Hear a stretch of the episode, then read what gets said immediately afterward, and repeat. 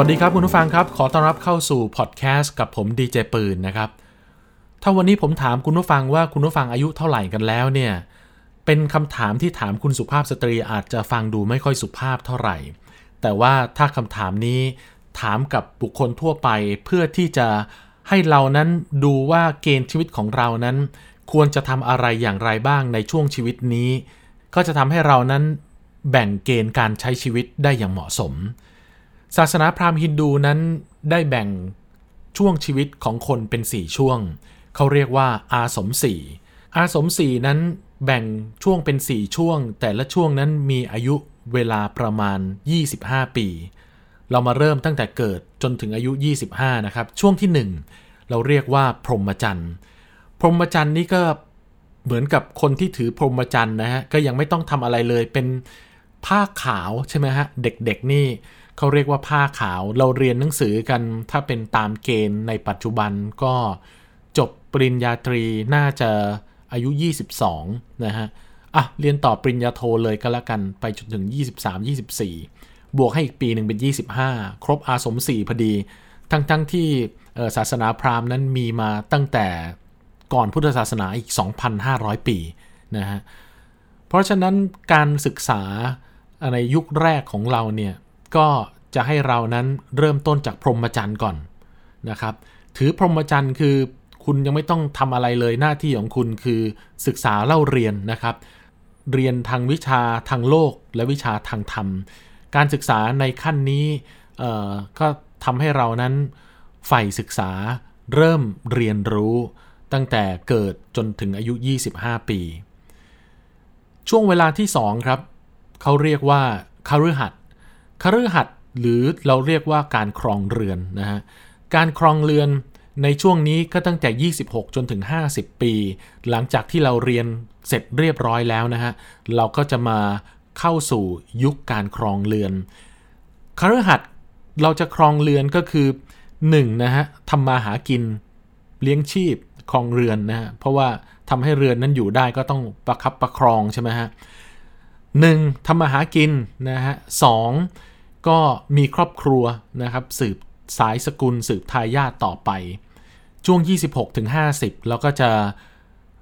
มีครอบครัวนะครับ แล้วก็ทำงานหาเงิน มาถึงช่วงที่ 3 นะครับ เราชื่อว่าช่วงวันปรัต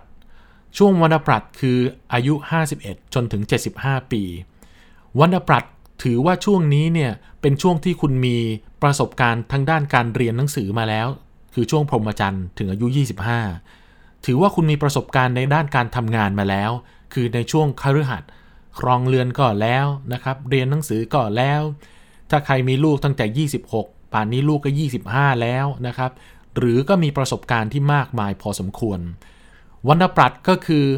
เขาจะให้คุณนั้นมอบความรู้สู่คนอีกรุ่นหนึ่ง การเป็นวรรณปรัตก็คือการให้เอาความรู้ที่เป็นพรหมจรรย์และเครือขัดนั้น สอนกับคนรุ่นหลังต่อไป ก็จะเป็นช่วงที่ถ่ายทอดความรู้ ถ่ายทอดวิชา ถ่ายทอดประสบการณ์ แล้วก็พัฒนาให้โลกนั้นมีความรู้อยู่ต่อไปบนโลกใบนี้ ไม่ใช่เรารู้อยู่คนเดียวแล้วเราก็ตายไปนะครับ ช่วงนี้เราก็จะถ่ายทอดความรู้นอกจากนั้น เราก็จะเริ่มศึกษาธรรมะนะครับธรรมะคืออะไรนะครับธรรมะคือธรรมชาติ ก็เริ่มที่จะอยู่กับธรรมชาติมากขึ้น เริ่มที่จะสอนคนให้มีความรู้แบบที่เรารู้มากขึ้นนะครับ หลังจาก 76 ไปแล้วนะครับ ไปแล้วเรื่อยๆ จนถึงสิ้นชีวิต เราเรียกว่าช่วงสัญญาสี สัญญาสีเป็นการออกบวชฮะหรือสัญญาสีคือการเตรียมตัวกลับไปอยู่กับพระเป็นเจ้า การเตรียมตัวกลับไปอยู่กับพระเป็นเจ้าก็คือ การเจริญสมาธิ การกำหนดจิต คือช่วงนี้ก็จะละทิ้งหมดทุกสิ่งทุกอย่างนะฮะ ละทิ้งทั้งการสอนคนอื่น ละทิ้งทั้งการดูแลครอบครัว เพราะอายุ 76 แล้วเนี่ยผมว่าทุกสิ่งทุกอย่างมันมันพร้อมที่จะสร้างสมาธิหรือการเตรียมสเสบียงกลับไปออยู่กับพระเป็นเจ้า เพราะอายุ 76 แล้วเนี่ยผมคิดว่าน่าจะมีความพร้อมที่จะการกลับไปที่จะกลับไปอยู่กับพระเป็นเจ้านะครับ 76 เป็นต้นไปสัญญาสีก็จะ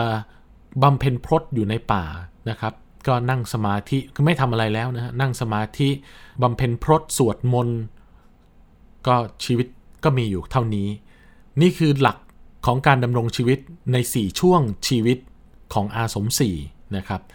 ก็แบ่งเป็น 4 ช่วงอย่างที่เล่าให้ฟัง จริงๆ ผมเคยได้ยินแจ็คมาพูดถึงการแบ่งช่วงชีวิตเหมือนกันนะครับ แจ็คมาบอกว่าช่วงตั้งแต่เกิดจนถึงคุณอายุ 30 นะครับ เป็นช่วงของการเรียนรู้ คุณเรียนจบมาอายุ 22 23 เนี่ยนะฮะ คุณก็เรียนรู้ลองศึกษางาน ไม่ว่าคุณจะจบ ต่อโทต่อเอก หรือคุณจะเเริ่มทำงานในช่วงก่อน 30 นี้เป็นช่วงที่ถือว่าเป็นครูของคุณเป็นการศึกษาของคุณนะครับ หาประสบการณ์ว่าอะไรคือสิ่งที่น่าสนใจ หลังจากนั้นตั้งแต่อายุ 30ถึง40เป็นช่วงที่คุณ point งานที่คุณคิดว่าเนี่ยมันใช่ชั้นนะครับอพอ 20ถึง30คุณอาจจะเปลี่ยนงานไปทำ 1 2 3 4 5 6 พอ 30ถึง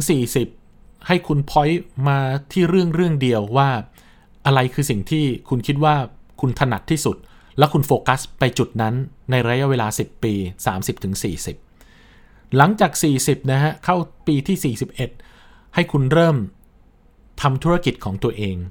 ให้เริ่มทำอะไรที่เป็นของตัวเองนะครับในช่วง 40-50 นั่นคือเริ่มทำกิจการทำกิจกรรม ช่วง 50-60เขาบอกว่าให้คุณนั้นเริ่มสอนคนอื่นนะฮะ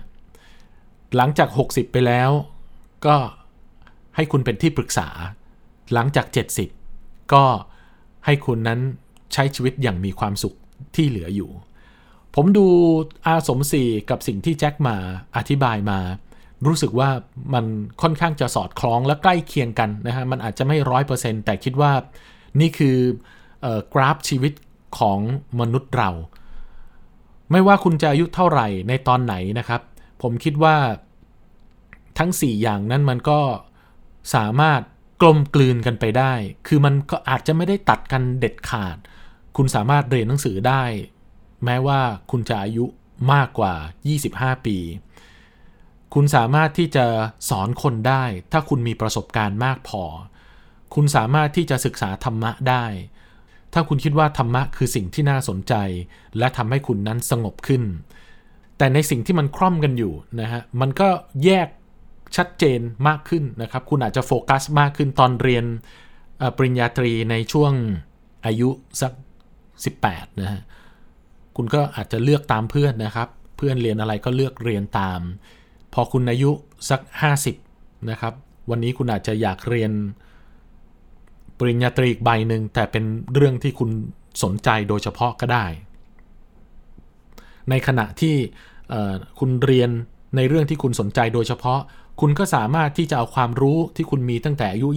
20-50 ไปสอนคนอีกกลุ่มหนึ่งก็ได้นะครับ และในขณะเดียวกันคุณก็สามารถศึกษาธรรมะไปด้วยก็ได้ แต่ทุกอย่างมันจะชัดเจนมากขึ้นนะครับ ในแต่ละช่วงวัยของเรา ก็ขอให้เราเลือกปฏิบัติทางเดินในชีวิตอย่างถูกต้องว่าสิ่งที่เราดำเนินมานั้น เป็นสิ่งที่ถูกต้องเป็นสิ่งที่ควรจะทำหรือเปล่า นี่คือหลักอาสมสี่และหลักการดำเนินชีวิตของเราในปัจจุบันครับ พบกับผมดีเจปืนในพอดแคสต์เรื่องต่อไปมีอะไรที่น่าสนใจโปรดติดตามนะครับ